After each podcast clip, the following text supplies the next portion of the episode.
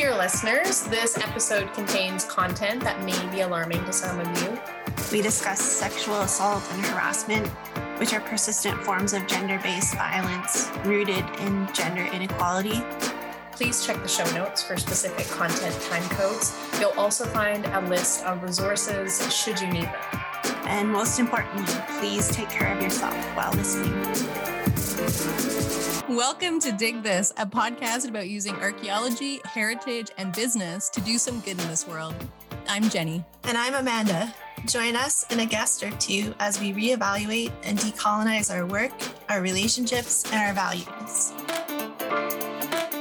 We're recording from the unceded territory of the Tsimshian Nation, the Kitselas people in Terrace, BC and also recording from Bowser, BC. In the beautiful unceded territory of the Qualicum First Nation.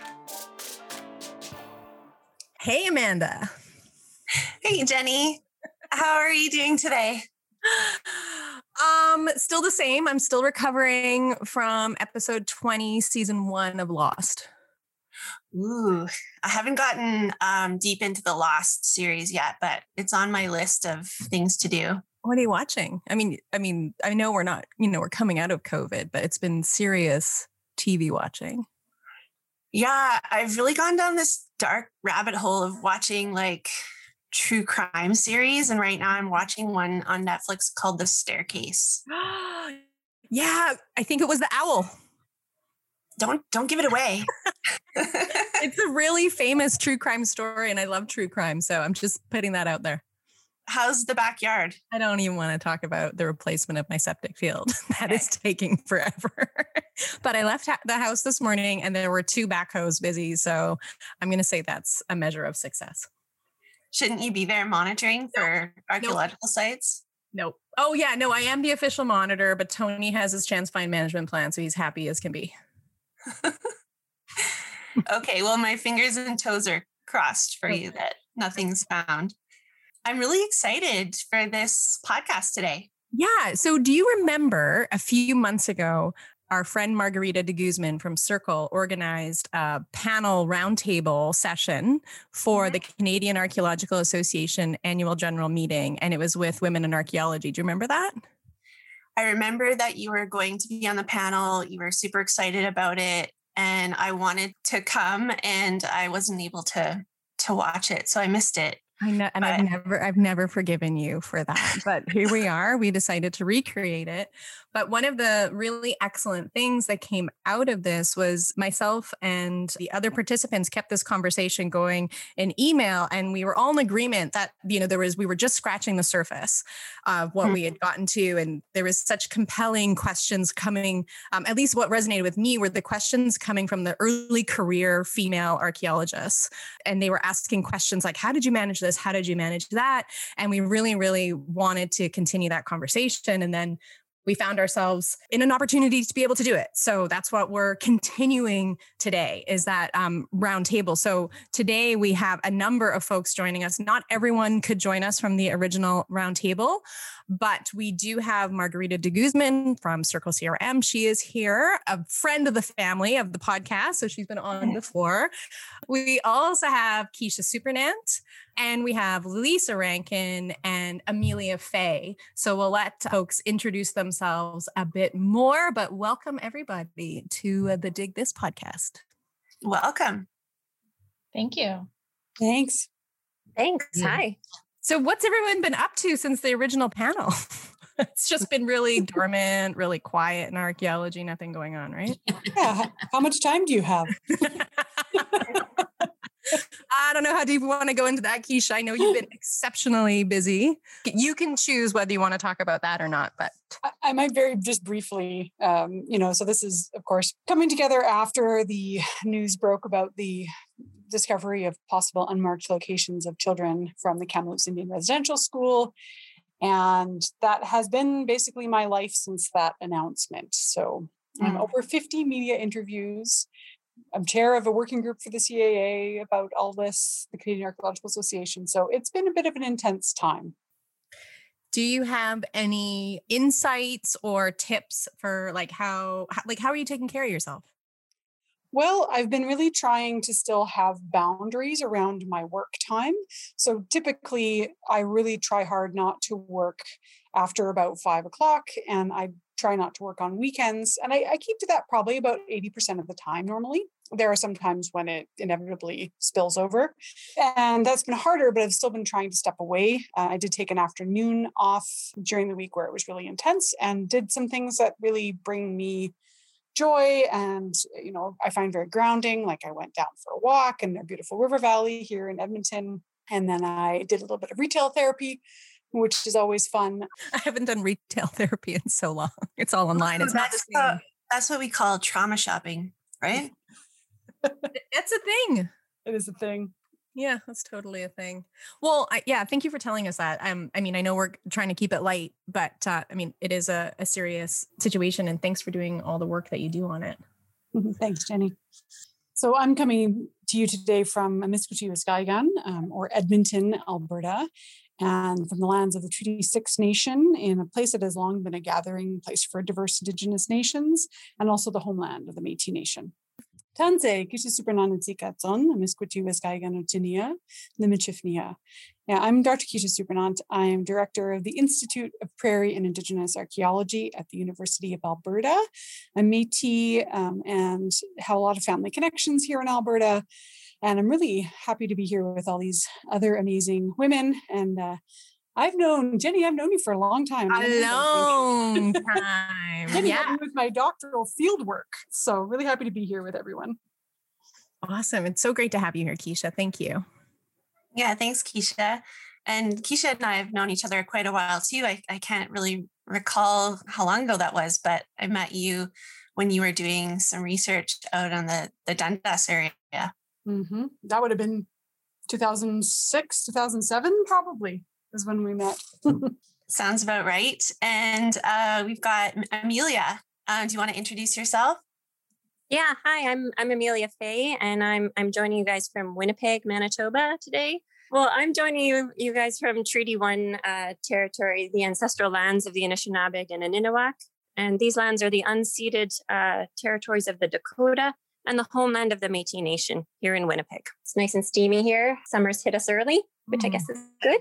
Yeah, and I'm the curator of the Hudson's Bay Company Museum collection at the Manitoba Museum. Um, and I've been in that job for eight years now.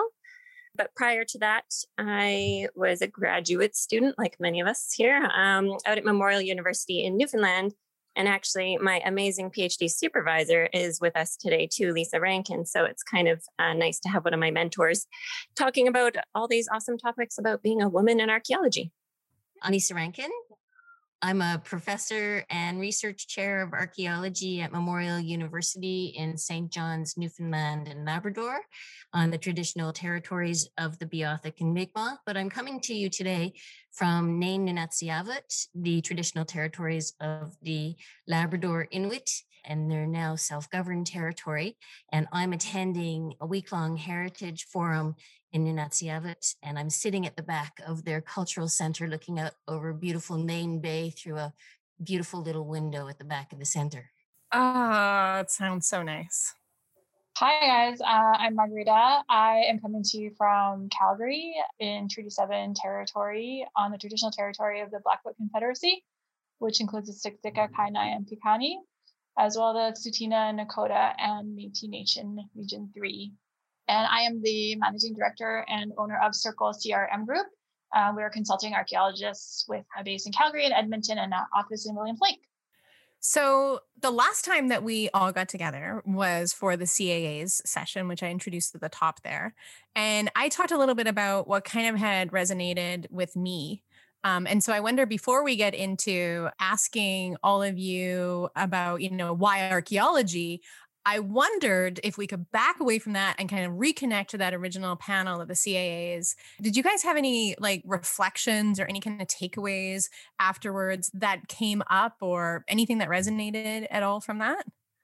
I just want to say that it, I was just so proud of this panel because I had originally planned this panel when the CAAs were supposed to be in Edmonton. So I already had Jenny and Keisha on board, but when it became a virtual conference. We, we, uh, we wanted representation from across the country. So Lisa Hodgetts um, put me in touch with Amelia and Lisa and Holly Martelle, who can't be here. And I, I know that I gave you guys all questions, but I was just so amazed at how well prepared you guys were. The answers were so great. You had backup answers, and everyone I know who was present was just so like so happy that they were present. So I just want to thank you again for me, continued emphasis of the need for this conversation. So I think there's a tendency sometimes when an issue, especially an equity sort of issue comes to the fore, whether it be about gender, whether it be about visible minority, whether it be about queer issues, I think there's a tendency to be like, okay, we we talked about this and now we're we're going to go on and, and keep on keeping on.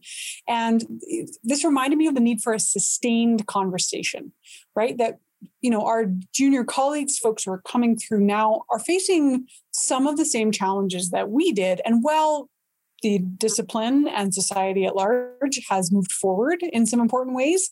There's still so much work to do and the kind of conversations that we were having the shared experiences and then the responses and engagement from the audience just kind of reinforced to me the importance of this conversation and how it still really needs to happen. And so great to be here to continue that conversation. Thanks, Kisha. Like that is so incredible that we're still talking about this because part of me is like why are we still talking about this? But then as soon as we do a panel or you know have the opportunity to perhaps see ourselves through other folks eyes you know who are maybe us 10 years ago or 20 years ago which we forget or at least i forget um, it kind of regrounds me again that yeah like why aren't we talking about this more? It's it's clearly a conversation that's not done did anybody else have any kind of thing that they, were reflecting upon after or anything that just kind of stuck with you A couple of the uh, uh, older women had comments as we were closing up our CAA session, and they were saying that there had been some really great breakthroughs since their time. And now I'm 56, I've been doing this for a long time, and things have changed. But I think that there are still some of the old issues going on, but I think there are a lot of new issues because there's so many more women in archaeology today. Yeah, it's so wonderful to see so many women and female archaeology colleagues. Yeah, it was lonely before. I felt like um, it's not that it's not that women weren't out there. Um, they were. We were all out there working away, but but now there's more women who are in leadership roles as well and company owners. It just seems to be broadening. Well, for one, I really appreciated Margarita you having those great questions for us to to go off of. I think that um, the work you put in in the front end really helped make that panel successful. So kudos to you too for that. Um, but also for me, I think it was just um, a lot of the shared experiences. Like there was so many times where my head was nodding so vigorously, I thought it might mm-hmm. fall off just from what everybody else was saying. Like sometimes you think you're alone in some of these experiences, and then having a forum like this really makes you realize that what you've experienced is not necessarily unique, although there are sometimes unique circumstances, but that in fact we share a lot of, of these experiences. And it's it was so refreshing to kind of have that commonality and that awareness that that you're not alone in all of it and that we can kind of work together on it. I found that I came away also thinking that I kind of had to check my privilege a bit because I was mm-hmm. thinking while we were there, you know, I was talking about Kleanza, my and Amanda's business and how we would bring the kids into the field and, and things like this. And I think someone had then pointed out later, of course, like, you know, well, you're a company owner, like you can do that. But, you know, that's not an opportunity for many other people. And, and I was like, oh, shit. Yeah, totally. Like, I, t- it's interesting how you can kind of like even though I, I, I operate in a sphere where, where part of my job is to be self-reflexive and criticize you know the the setting i'm working within. And i was like shoot like i'm doing that same thing and i need to be totally aware of that as well. And i know we talked about like jamming the door open uh, for other women as well but like recognizing the privilege that i get to jam the door open in the first place it's so easy to forget that like in these positions i find too it was good. It was good to be like called out a bit too. Like no one was doing that deliberately. It was super supportive, super uplifting. But I guess the takeaway was I just learned a lot kind of coming out of that session. So, so I missed it. What What did you guys talk about? I, I remember the first question was um, I asked you all for like uh, in one word, what does it feel like to be oh. a woman in archaeology? And that was where you guys had the backup answers. And I was like, wow, these are so good. I'm glad I'm not on this panel. right. And I think it was words like transformative. I feel like there was kinship came up. Anyone else remember? I like how we can't remember. I know it wasn't that long ago. you know, I talked about community, I think. Community, yeah. That I was talked one. about, yeah. I think we dug deep into anthropological theory a bit. oh, code switching. We talked about code switching as well. I, I don't want to speak on behalf of Holly because she can't be here, but I remember her saying because her partner was a man, how she got sort of pigeonholed into doing certain roles. And I thought that was interesting because she didn't have to do certain roles that should just be for the women. Like, you know, you mm-hmm. don't make the tea and get the breakfast or whatever it is. I think for me, one of the real highlights, I mean, Jenny, this comes back to you sort of this idea of holding the door open, but we had a really good conversation it's not just about holding open the door, but changing the actual configuration of the oh, space. Yeah. Getting rid right? of the door. The getting room. rid of the door, creating it, you know, getting rid of the table and sitting in a circle. And and this idea that, and this is where I think there can sometimes be that generational disconnect. It's like just because progress has been made doesn't mean that we've achieved I mean, equity is never really something you achieve, right? It's something, it's an ongoing process. It's always changing, it's always growing. And so, beyond just this idea of creating more space for women, it's like, what does that then do to the spaces we're in? And, and Holly's stories is a good example of this as well. It's like in the code switching, I want I want an environment where I don't have to code switch. Right. Right. Where I can just be who I am in the wholeness of what that is and not feel I have to fit into someone's particular way of understanding just so that I can do my work while still making space that we're all different and we all bring different things to the table another way that we talk about is like wearing different hats which was always seen as as being you know a real professional adeptitude right? Like you mm. can you can wear these different hats. And and then when we're talking about code switching for folks who you know aren't rooted deeply in anthropological theory it's the idea of being able to act and speak and present in a different manner by choice depending on the context you find yourself in. And you can choose to be in that context. So it might be if I'm going into a, a corporate boardroom, I will choose to speak and dress a different way, perhaps.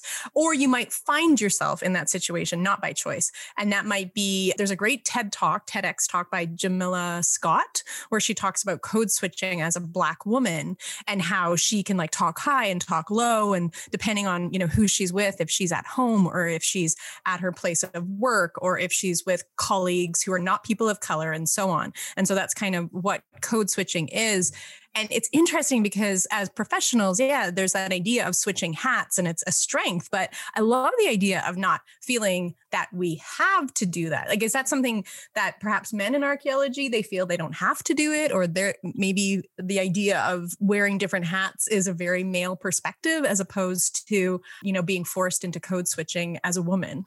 It's the first time I've heard that term, code switching. So I'm glad you were able to spell it out a little bit for me there. Could it be like similar to like wearing different pants, changing your pants? Welcome to the podcast where we mix and butcher metaphors, everyone.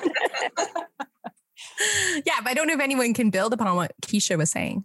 Um, I just wanted to really stress that because that was one of the key takeaways I had because we often talk about kicking open the door for other women to come after us. And I really loved um, how Kisha talked about just redesigning the space. Screw the door, just redesign the space.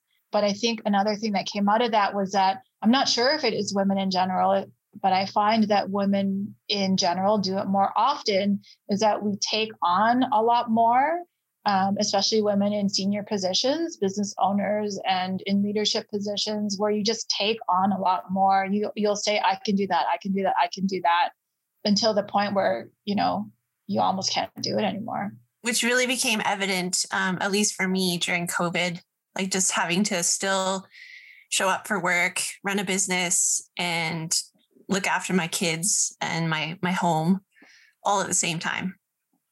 Mm-hmm. our staff was low on shovels so i was like "Hey, i'll go buy shovels. I go i'll go sharpen them. At the same time i have to take out the garbage all these different tasks that we don't have to do them all, but I find women always want to. Building on that, there's there's a couple things that I'm learning because I think my tendency is definitely to uh, say yes to many tasks and to like notice what it is that needs to be done. So sort of having that awareness of like, they're low on shovels. Okay, someone needs to go do that, or other types of, of work that way. And I think we are perhaps not socialized to accept support in the same way that men kind of often assume that the support will be present. And I'll just give an example. So I've been overwhelmed with uh, media requests recently. The first day that I did that, I was just like trying to schedule all these interviews and respond to all the emails and then do all the interviews at the same time. And it was just like, I can't possibly do all these things. And so I really had to, I have a couple of, research assistants working for me who are working for the Institute. And I was like, I need your help. I need you to help me schedule this. I need you to respond to the emails. And I had never asked that sort of task of my students because I felt like, well, I can do it. And I don't want them to feel like my time is so valuable that I can't manage to do these sorts of things or that I'm somehow delegating these in a way that's inappropriate. But it has made a world of difference for me. And they're so happy to be part of the team to help, to support, because they can't do that particular type of work. So I think it's partly also learning to accept support and learning to delegate without feeling that that's somehow a bad thing. And that's something I'm still learning. Those are really good examples. And I was I was reflecting because when Steph, who I think you're chatting about, mm-hmm. Stephanie, is it Halmhofer? Halmhofer, yeah. Halmhofer. She's my um, grad, graduate student. She's awesome. Yeah, shout out Steph, and also a great um, media presence for public archaeology and public education.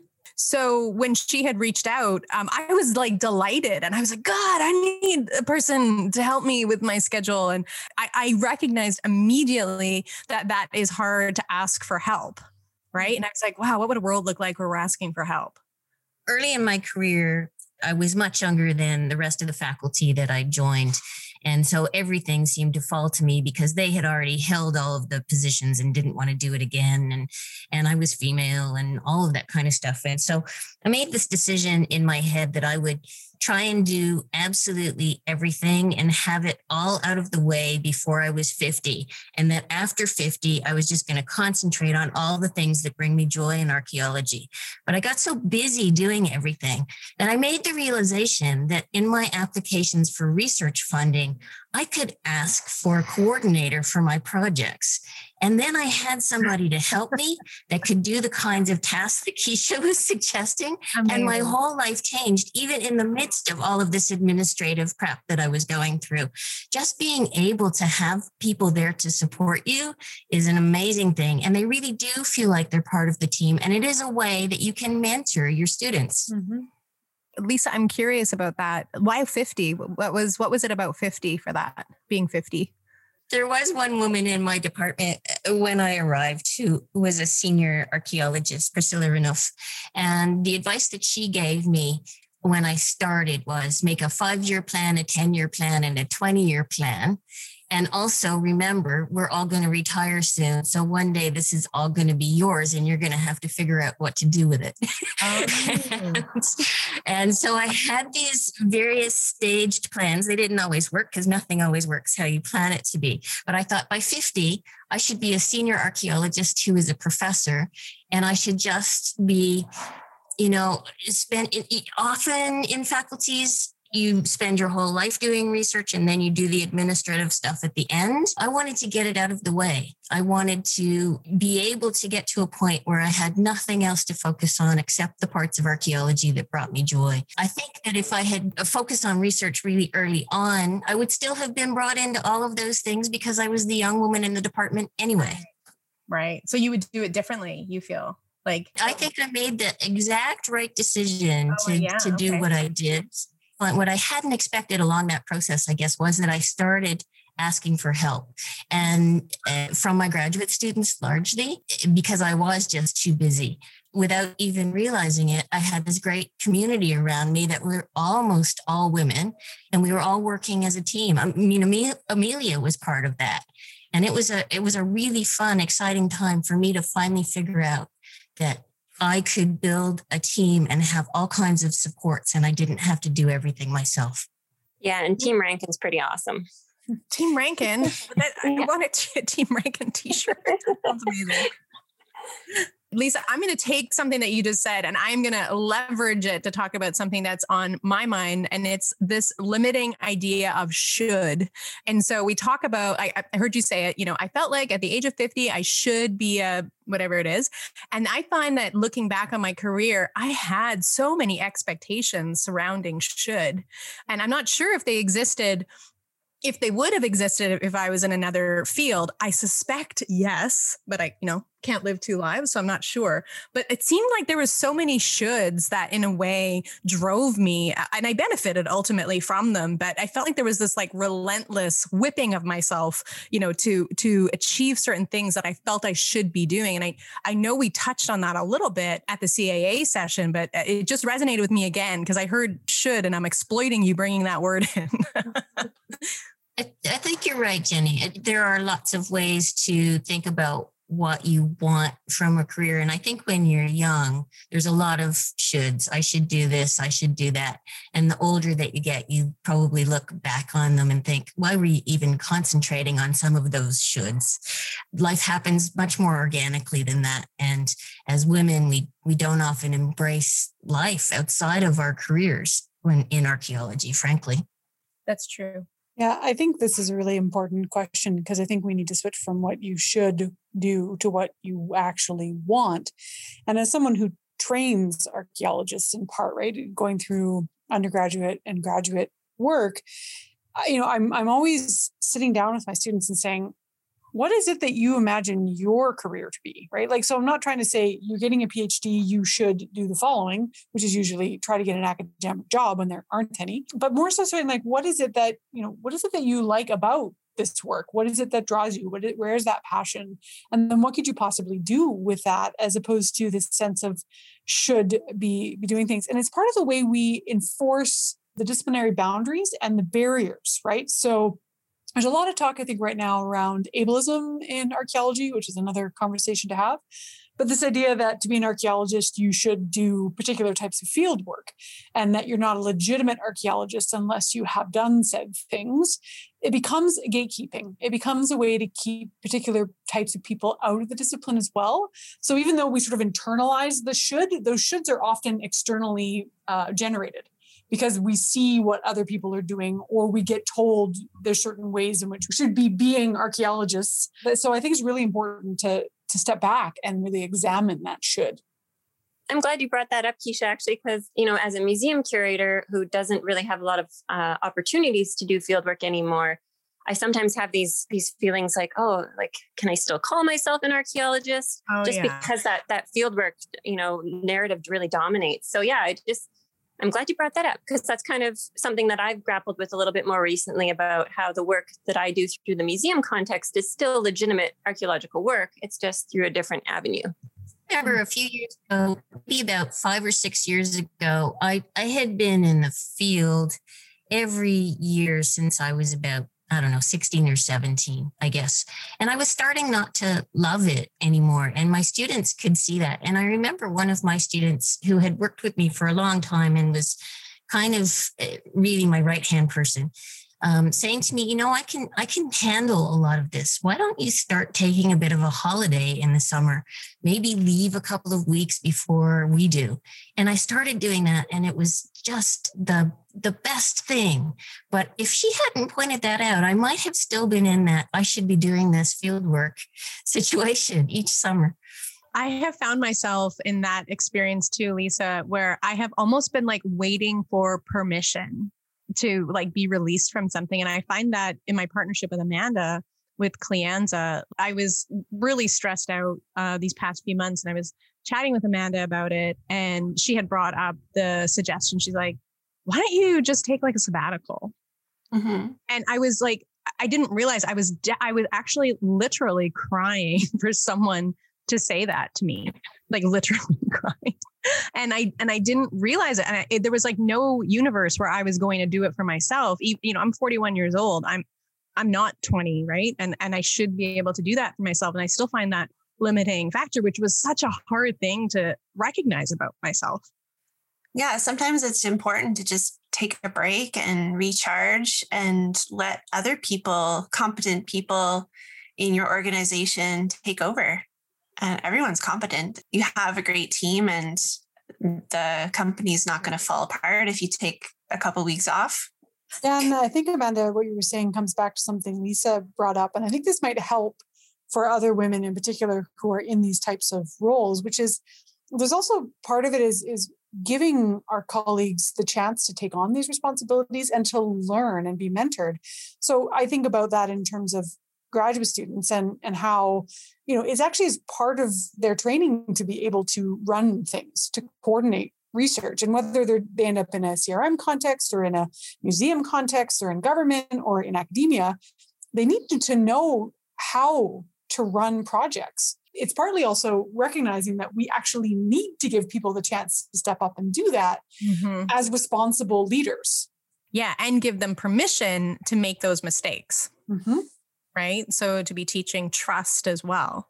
But i don't know that we're we're taught that otherwise. Like it, it wasn't part of my story of coming into archaeology and one thing I am curious is to kind of back up a little bit. And we've been talking about kind of, you know, the the power of should for starting out in career. We've been talking about how, you know, there maybe isn't like heart-based decision making happening early in careers and how that has to be taught because it's not necessarily inherent within this framework of career archaeology.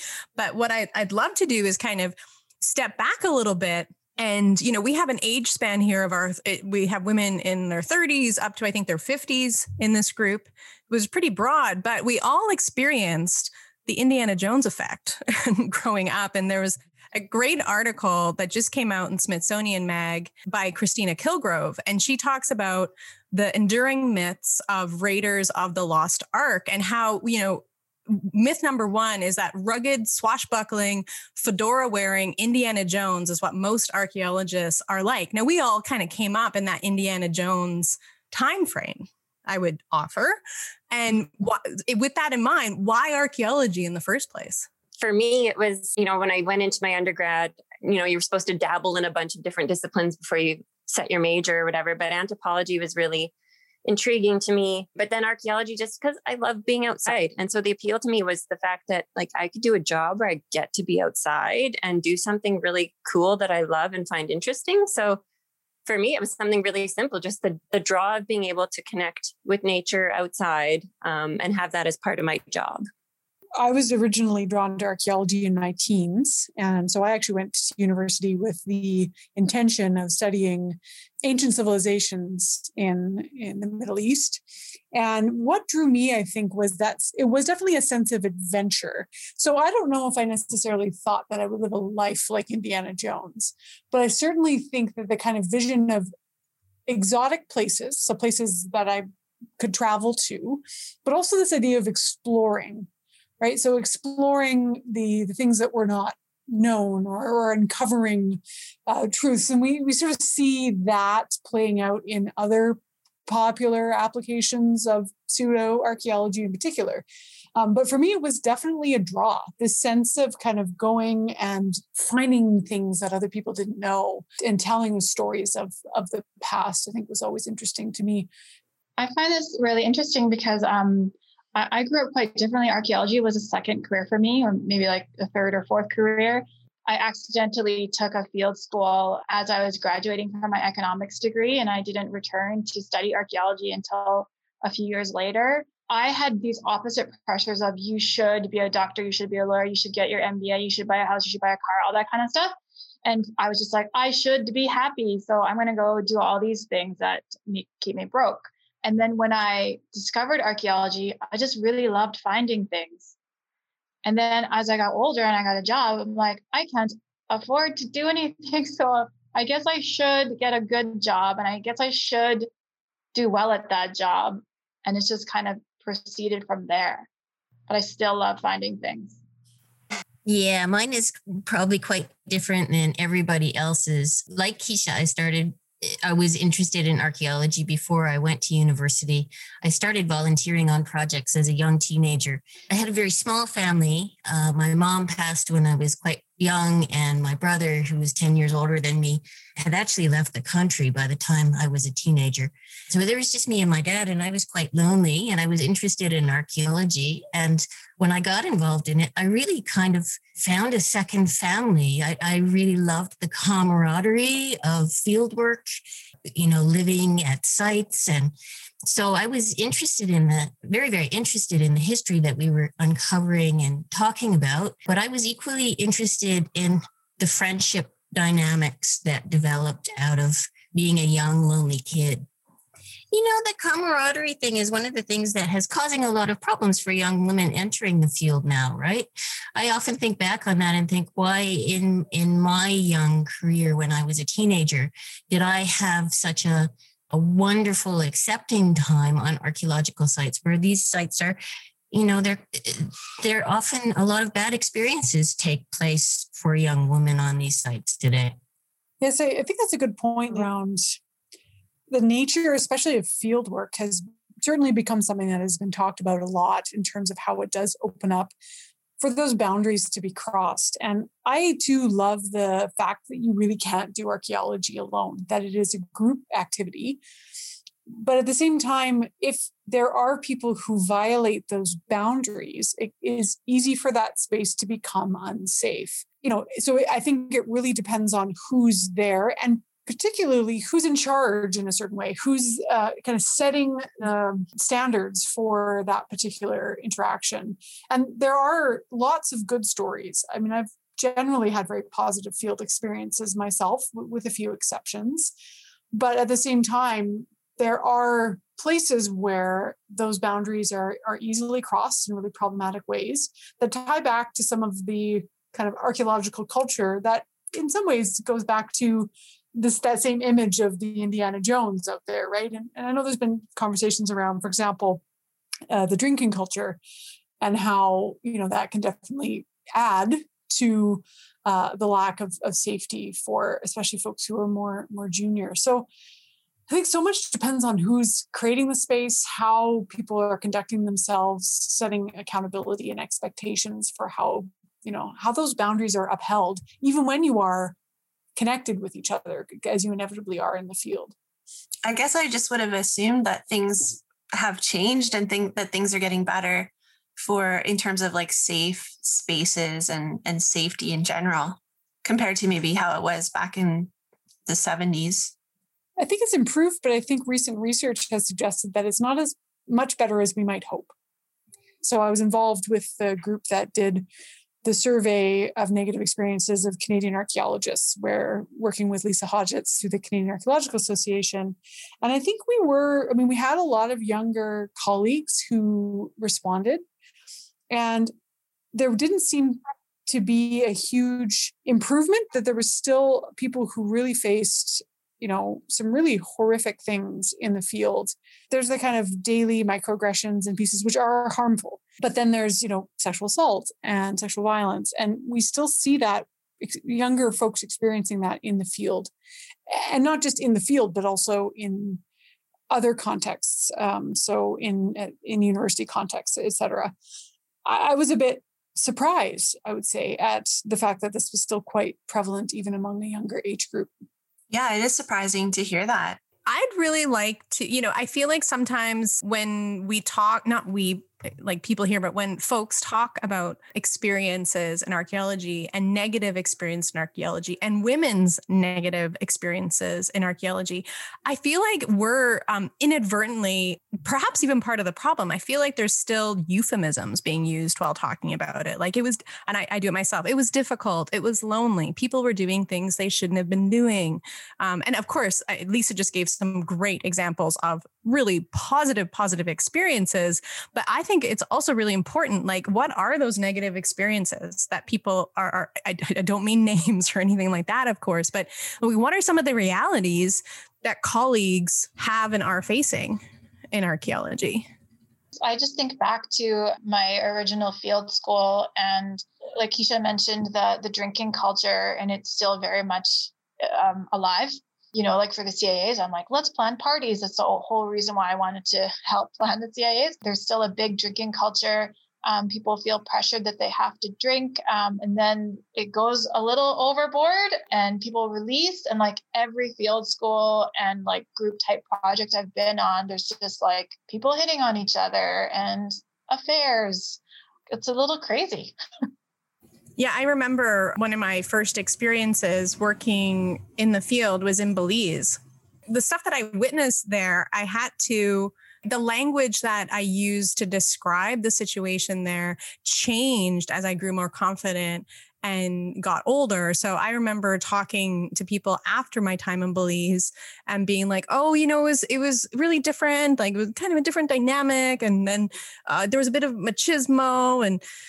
And then kind of advancing to uh, yeah it seemed like some people were taken advantage of. And then you know a couple of years later i'd be like yeah there was definitely date rape that happened. And then now i'm like that was 100% sexual assault that i saw happening in the field where we found out later there was it was almost like a culture of young women being brought to this field school and being literally and figuratively cut off from support networks.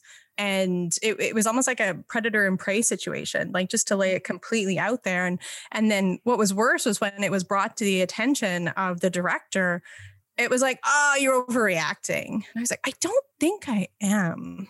But that was kind of the end of the conversation you know one of the things that we certainly saw within the survey data was when women especially faced sexual harassment or sexual assault um, that we we looked at other forms of you know negative experiences like physical violence exploitation discrimination uh, etc but in these particular ones around sexual harassment sexual assault uh, they barely ever reported what happened. And when they did report very few were ever satisfied with the outcomes. So many stories about you know this was the thing that happened and sometimes it, it, ranges from you know really inappropriate comments all the way to rape. And you know in all those cases many times it was like oh that's not actually what happened.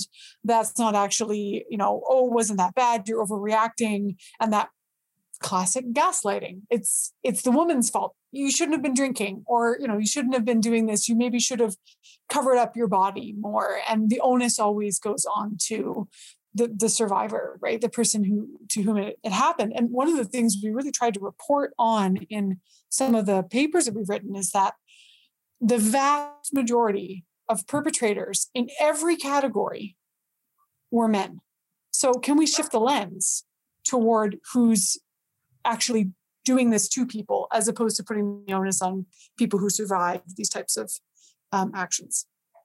And and that's a conversation obviously you know talking about sexual assault the way you just characterize certain elements of it there the, re- the responses that you got in that study they're not particular to archaeology right? Like so it's very it's very common just in in terms of getting uh, results from police stations for example of cases in rape in a community where there's the same characteristics if you take the archaeology out of it. But why is it that in archaeology kind of everyone seems to know of a situation like this happening or two degrees removed from it or something like this. And I, i'm just I'm, I'm trying to wrap my head around why it's it's part of the narrative still surrounding archaeology. I, I don't know of other disciplines. They could certainly exist.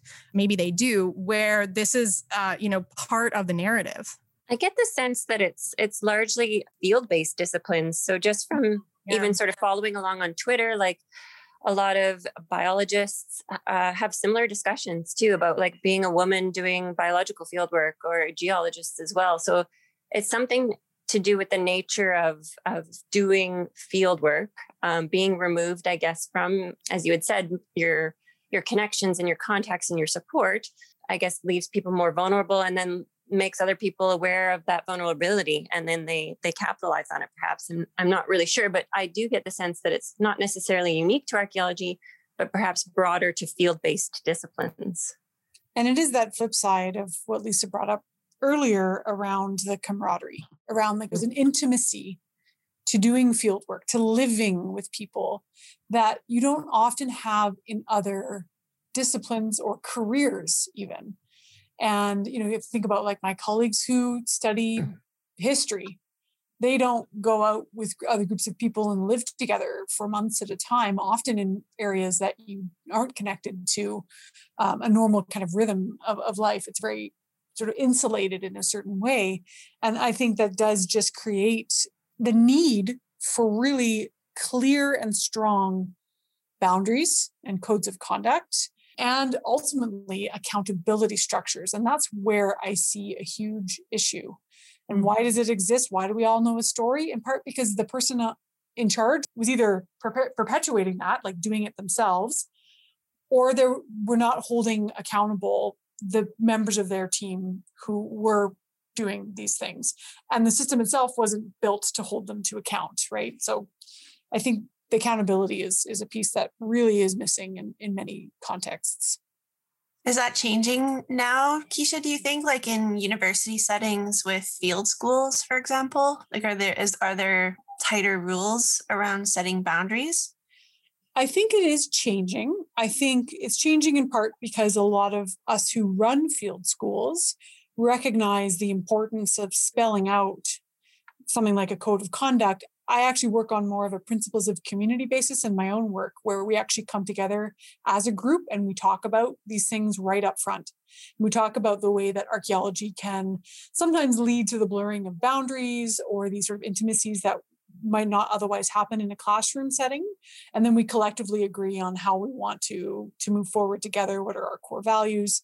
But many folks are adopting codes of conduct and organizations are starting to require them more and I hope that will lead to better outcomes. Um, eh, but it's still uh, largely up to the person in charge.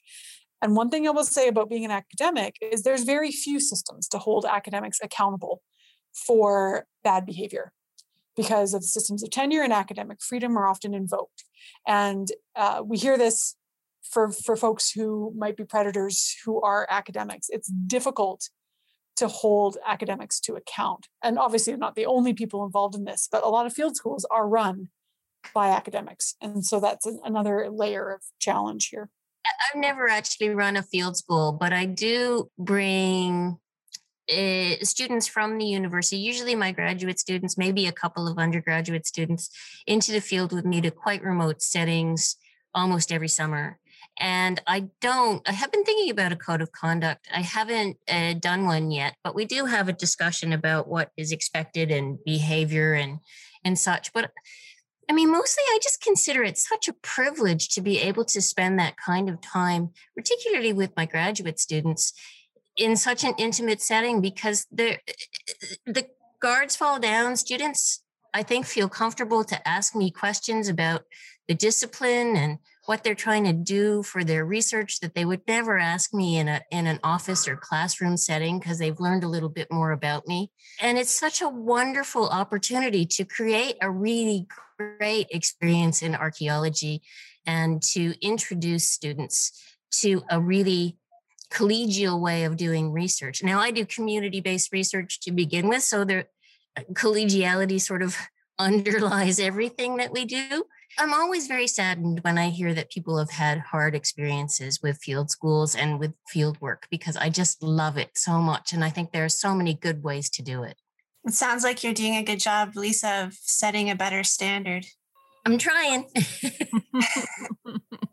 and it, and that's the thing I was saying about a few bad apples, right? I'm thinking again to the field school in Belize. It certainly was not rampant sexual assault. It's not like everybody was going around in some frenzy. That wasn't it. The damaging effects of, you know, a couple individuals in power positions had these lasting effects for a lot of the students that were there in like a very very real sense and i'm i'm just wondering like as we talk about these things how do we talk to early career archaeologists you know female students in archaeology so that they're kind of aware of the realities of these situations but still you know still feel comfortable to go into the field I think it's important just to continue to have these discussions and to have them more often. Because one thing, another thing I noticed from the panel that we did was that confidence is still a huge issue for female archaeologists and, and women in general.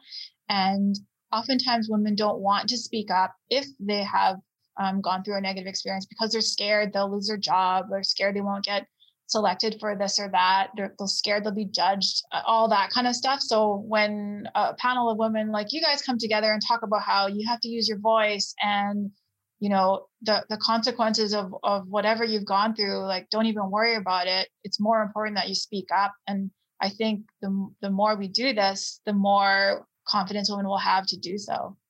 Yeah and i also think having Uh, the conversations margarita as you note are so important and also ensuring you know like lisa the kind of environment you created sounds amazing in the field and, and i really strive to do the same myself but not all of my archaeology colleagues across Canada do that. And I know they don't because yeah. I hear what students say.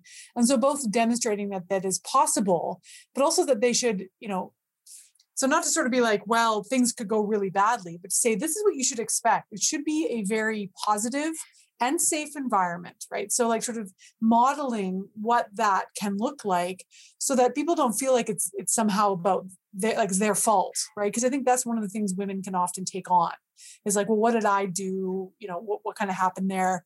So kind of being having these really good examples and then saying this is what you should expect from a field school or from a field experience. And uh, and if you go in and they don't have a clear discussion about this that should maybe be a red flag right? So trying to equip them with some sense of you know how to how to navigate through that because not all of our colleagues create that positive and safe environment for students or junior folks in the field I think that also ties back to something Kisha, I think it was, I'm pretty certain it was you uh, spoke about in the panel. And I think it had come from a, a question from a student who was talking about creating and holding space for, I think it was queer students. I can't remember I can't remember the exact question. And you, I believe it was you, had said, you know, signaling safe spaces. So, yes. like signaling inclusivity and, you know, listening and learning, but also being like, I, am open to talk about this. I'm, you know, I'm showing my pronouns. I'm, I'm signaling that this is a conversation I can have yeah and i think that that's part of it too is modeling that and i was going to uh, give the the example really quickly of how thank goodness we haven't had a situation with a staff member coming to us uh, about let's say a sexual assault what i think we try and do is cultivate and exhibit a zero tolerance for shitty behavior like across the board. And so i've been in many meetings with clients where they are abusive in their language of our staff. And i have just like stepped in and, and shut it down.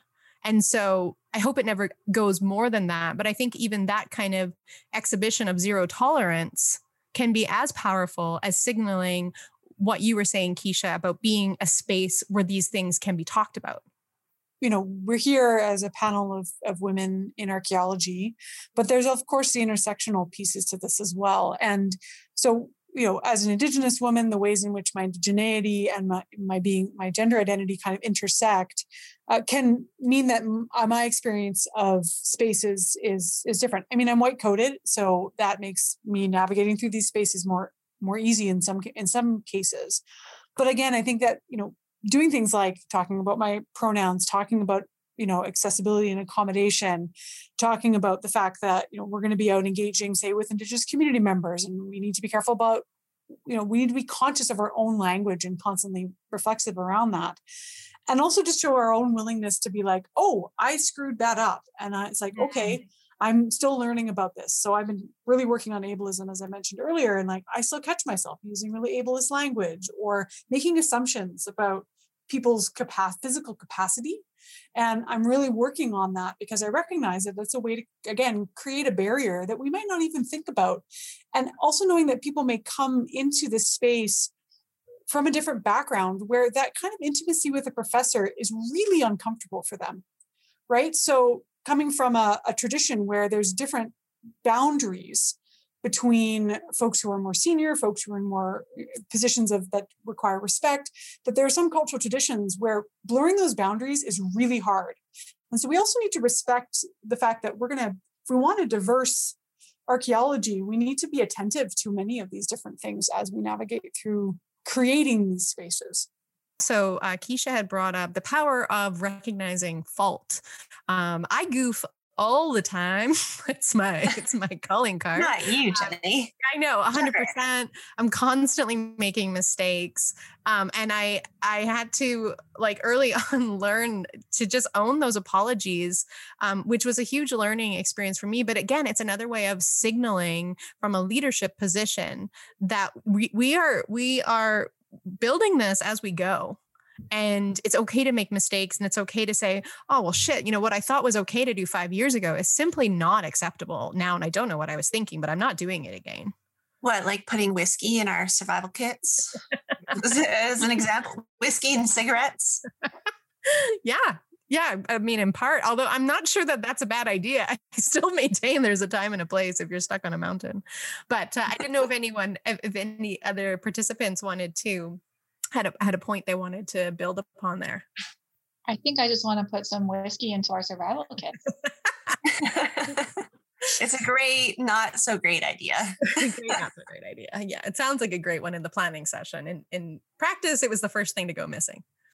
I would say that I make all kinds of mistakes as well. And one of the really important things is to not just own those mistakes, but to also forgive yourself for them yeah, at some point. Because I know that one of the things that I think a lot of women experience is that late night anxiety about the fact that you did something wrong 10 years ago oh, that yeah. you just can't get over. Mm. 10 years ago, 10 minutes ago. Um, yeah, absolutely. I spend a, a, tremendous amount of time beating myself up over things that happened that I had no control over. Yeah, I think that's part of the confidence discussion that we were having last time, too that uh, I think men forgive themselves for things much more easy. I'm not even sure that they think about it after they've, you know, apologized or the event is over or whatever it is. But it, it certainly stays with me for a very long time. Yeah, that was actually part of the the original panel at the CAs that really stuck with me too. Was you know the talk of confidence and the talk of um, kind of how we how we uh, navigate things and then how we dwell on them when things don't go to, according to plan. And what I really took away from that too was I, I got the sense, particularly from from Lisa and Holly, was that you know they're at the stage of their career where they've given themselves like they've they've gotten over some of those hurdles and you know at least you say you know given your chance to forgive yourself and i'm still in the thick of it grappling with agonizing over every tiny little mistake and um, not forgiving myself for all these tiny little mistakes. So it's it's something I'm still actively really working on, and I don't really have any advice on how to how to move beyond that. Damn it! I was going to ask you. Do you have any advice for how to move beyond that? I don't. I'm stuck in it. So if you do, let me know. I, I positive affirmations. I mean, I have no idea. I, I, I, I really have no idea. I still feel like this is one of the frontiers of archaeology is this gender divide that is happening. I still, I still think it's very much there. When I think about all the mistakes I've made over my career and and just in my life, I think that mistakes you can you can really beat yourself up about them or you can look at them as learning experiences so every mistake that you've made you've learned something from it and so it's just important to reflect and, and recognize maybe what that learning experience was and try not to make the same mistake twice yeah I, I would absolutely agree with that i think as leaders like for us, uh, Amanda and Jenny, as business owners, right? Like the buck stops here. I think it's important, A, for people to see that we have made mistakes so that it's okay that they make mistakes as well. To show them what we can learn from it really just allows them to move on. Because, like, when people do stuff to the trucks or something like that, they're just so scared that they're going to lose their job or that I'm going to yell at them, even though they've probably never ever heard me yell. It allows them to move forward and, and be confident to make decisions moving forward knowing that it's okay to make a mistake and then learn from it. Yeah, I think also I, I, have tremendous hope for the young people. Like we're not the young people anymore. Sorry, everyone. I'm here to tell you we are not the young people anymore, which I've had to come to terms with. But I have this painting in my office um, by an Etsy artist named Gracie Lee Art, and she has this picture of, and it, it says the young people will win. And I actually love that because I have such tremendous hope for young people. And when we did the panel, the questions that we were getting, I was like, oh my God, like I never even, these would never have occurred to me coming up in my career at all. They just, they just wouldn't for it. They wouldn't have come up at all. And I just wonder, like what does the discipline hold moving forward? I hope it's drastic. We, we talk about you know archaeology um, it, it's at a it's at a decision point. It's at a, a major juncture right now. And we, you know we're we're working through the terms of the united nations declaration on the rights of indigenous people. We're working through the terms of the Truth and Reconciliation Commission's call to action. We are working through a, an economy that's going to be post COVID. And I just wonder how we can go back to how things were before all of those things. It, it, I mean, archaeologies just shouldn't look the same for those reasons alone. And all of those things uh, economy, indigenous rights, human rights embedded within them, they have equity at their core and inequity. And I think that that's the heart of what we're talking about. And so I wonder, with all of that in mind, like how does the discipline look different 10 years from now? Does anyone have any predictions or any anything that they would tell young women and young men uh, coming up in the discipline like what their future might hold and how they might take some ownership in that now? I think one key word that i've been hearing a lot in the last year is boundaries and i see myself in the last year recognizing boundaries and being true to my boundaries. For example, if a client says, um, you can only take one Indigenous participant with you, I can say, well, no, this many bands want to participate, so we have to do it.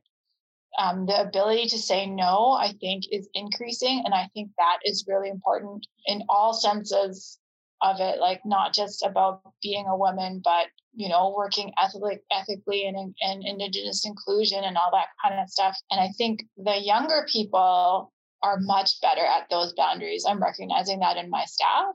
They're much better at speaking up and saying, actually, I have too much work, or actually, I, I can't do that. So I, I would be excited to see a world where people are very true to their boundaries and hold people accountable and that it's okay. I also think that young people right now, like they're, you know, emerging into adulthood at a really crazy time. But like, I think sort of activism is going to be a huge part of archaeological practice. Like, I think people are going to be a lot less afraid of making some bold changes and taking some risks and doing things completely differently and turning things upside down. I think that you know this upcoming generation is is going to be pretty fearless. I think it's pretty exciting some of the stuff that's constrained, uh, like my generation, is sort of this trying to fit a mold and work within that mold and gradually change it. And I think that they don't have those same thoughts or constrictions. And of course, I'm not young, so I'm just basing this on what I've seen of the of the younger people, which I also had a mega existential crisis when Margarita sent out those questions before the panel. And I emailed Lisa actually, and I was like, wait a minute, am I old now? Like, oh my God, we're old. We are.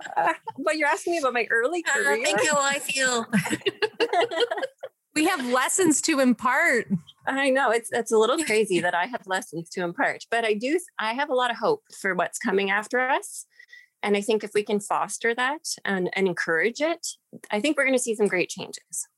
Yeah, I have a, a, a, lot of hope as well. The young undergraduates that come through our program now are, oh, they're, they're so much more aware of equality and inclusivity. And Amy's absolutely right. Activism is a, is a huge part of the way that they see the world and participate in it. And, you know, we teach differently, we do different kinds of archaeology um, that they're getting exposed to very, very early. And I think this is in part by having a lot more women in the discipline. Nobody taught me how to do community archaeology. It wasn't even recognized as part of archaeology when I started doing it. And now it's a standard part of how we do archaeological work. Things that I see my MA and PhD students undertaking working with communities are far more than I could ever have dreamed of because they've been thinking about these concepts since they're undergrads. Um, so they're way more advanced at and much better at it than I am.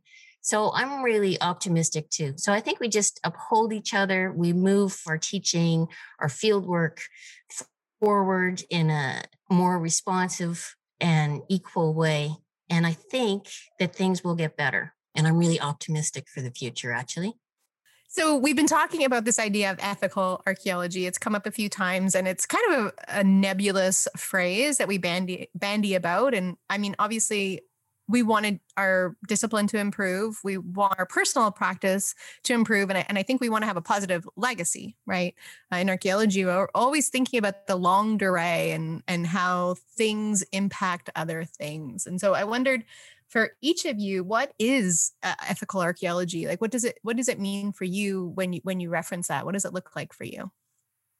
I'll go first. For me, anyway, I mean, there's a lot of aspects to doing ethical archaeology and in our tagline we call it doing archaeology for good for me it's doing what a lot of what lisa talked about community based archaeology and doing work with communities and that and directly engaging with the descendant people for those communities I think following up on that, like I often uh, repeat the mantra that I've heard from a lot of um, Indigenous scholars, just because I largely work on Indigenous Canadian topics, um, but that it's not about us without us, right? And so mm-hmm. constantly putting that forward, like, okay, I'm a white settler and I'm studying the fur trade, which is a completely culturally dynamic period of time here in, in what we now call Canada. And so I really need to frame it with that it's not about us without us and bring in the relevant community members, elders, youth um, to kind of help frame the questions we're going to ask and the approach we're going to take.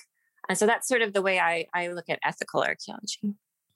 For me, I'd say it's along the same lines. Um, certainly, it's about bringing more equality and diversity into archaeology, creating a discipline where everybody feels that they can contribute and they have a space in, and that they they aren't shunned from participating in, whether that's ableism or gender related. Uh, I think that a more open discipline would be great. But I also think that the kinds of work that we undertake really have to be guided by community based kinds of knowledges and and uh, ways of doing things these days and in my own work i have only done uh, research that has been requested of me now for almost 15 years by Indigenous communities. I don't set out an agenda, they do, and I help them figure out ways to meet the goals that they have in mind. And I think that, you know, doing archaeology for good, if it's done right, that's the best way to do archaeology. And I actually no longer see much point in doing any other kind of archaeology. And there's always room to do better. There's always room for improvement always. And I, again, I continually make mistakes. Elders tell me all the time that I'm misunderstanding things. Um, but that's, that's part of that, that dialogue and learning how to do it better. Um, it's interesting for me because I'm basically a European trained archaeologist, so there is no Indigenous participation over there. And then now I, I work in Alberta, and the requirements are much more limited here. Um, we don't have a lot of Indigenous inclusion, um, both at the company I used to work at and at Circle, just because it hasn't been asked for us. So when I think about ethical archaeology, I think about the technical aspect of archaeology, archaeology as a science where we're, we're going out and we record what we see. Um, you know, we're, we're trying to find that balance between recording archaeology and helping advance development. But we, if we find a site, we properly delineate it. We're we're doing enough shovel tests, we're doing adequate mitigation, we're recording the story well and properly so that if that site is impacted, then it's properly recorded and all that. Um, and if it's so important, then it shouldn't be impacted at all. So, really doing justice to the archaeology. And then, of course, disseminating that knowledge publicly, um, not just for the communities, but just for everyone to understand and appreciate archaeology.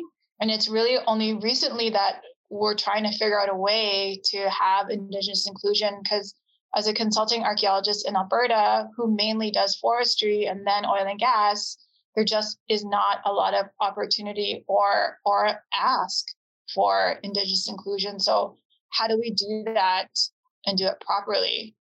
And I would just build upon, I agree with everything that everyone has said. And I find myself considering ways to make archaeology better, a more ethical approach by decentering my perspectives. So that's definitely what we've just talked about in terms of indigenous perspectives. But it, for me, I also consider it just not doing archaeology for archaeologists in general. I think that's the old way of doing things and mm-hmm. it, it needs to be disrupted.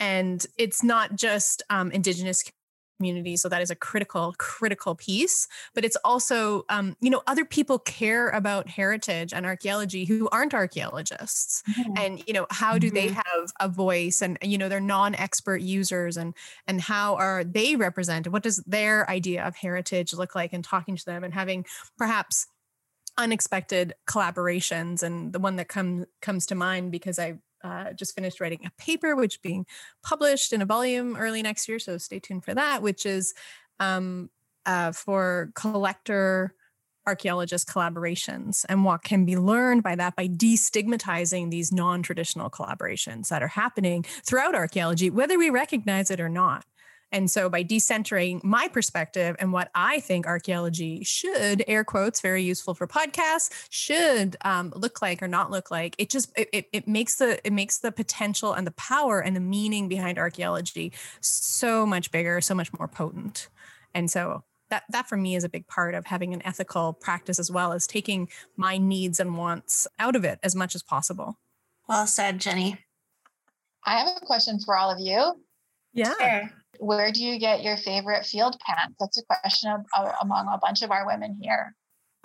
Oh, you know, I'll tell you the truth. For years, I wore um, a pair of Dickies, men's Dickies. I still wear them. 3230 or th- sorry 3232 it's the smallest size you can get in them and they were like the ultimate field pants because they wouldn't dig into your waist and you could hike the straps up so then they didn't have that like droopy men's pants mm. crotch that happens. They're, that hard, to, they're hard to pee in though. They're su- uh, that's the, 100% the downside, definitely. And the other great pair of field pants I had was a, a pair of super stretchy, thick fleece pants from Costco. My current favorite is the Carhartt jeggings that were, or leggings, I guess. Yeah, they're super stretchy, super comfortable. You can get them at Mark's and they have pockets all over them. They're awesome. And they've got a nice thick waistband. Although mine did like fall apart fairly quickly, I will say. Mine didn't, but maybe you, you used yours more than mine. I'm tough on equipment. There's no doubt. It's a great question, though. Yeah. And even if our listeners out there have any suggestions, they can email them to us. Let us know what the ultimate field pants are. And also, if anyone's listening and wants to talk about their own experiences as a woman in archaeology or an ally of women in archaeology, we'd love to hear about you because part of the conversation about coming to terms with all this is getting it all out in the open and destigmatizing this as a topic. And so we'd love to hear from folks anyway, I think we'll we'll wrap it up there. I want to thank Kisha, Amelia, Lisa, Marg, and Holly in spirit. She couldn't make it here today. And thank everyone so much for continuing this discussion. Again, I feel like we're just scratching the tip of the iceberg, and I, I'd love to keep this going. Yeah, thanks. Thanks to all of our guests. Really appreciate you coming here today and spending this time with us. Thanks for having us and for being such great hosts. Thank you so much for having me. I've really enjoyed being a part of the conversation. yeah, thanks. Thanks for having us. And uh, it was such a relaxing. I was really nervous before, but now I'm like, no, this was super chill. So this was a really good podcast experience. Oh, that's awesome. Yeah, thanks very much, Jenny and Amanda. Really appreciate it. Really appreciate you. Thanks, you guys. Thank you, Lisa. And it was so good to see you and hear your voice after all these years. I know. I think it was 1998, Amanda. yeah, you're probably right. Well, thanks, everyone. Hey, folks, thanks for listening to this episode of Dig This. If you have any questions or there's something you'd like us to dig into, reach out online. You can find and follow us on Instagram and Facebook at Dig This Pod. If you dig us, leave us a review and tune in next week for a new episode.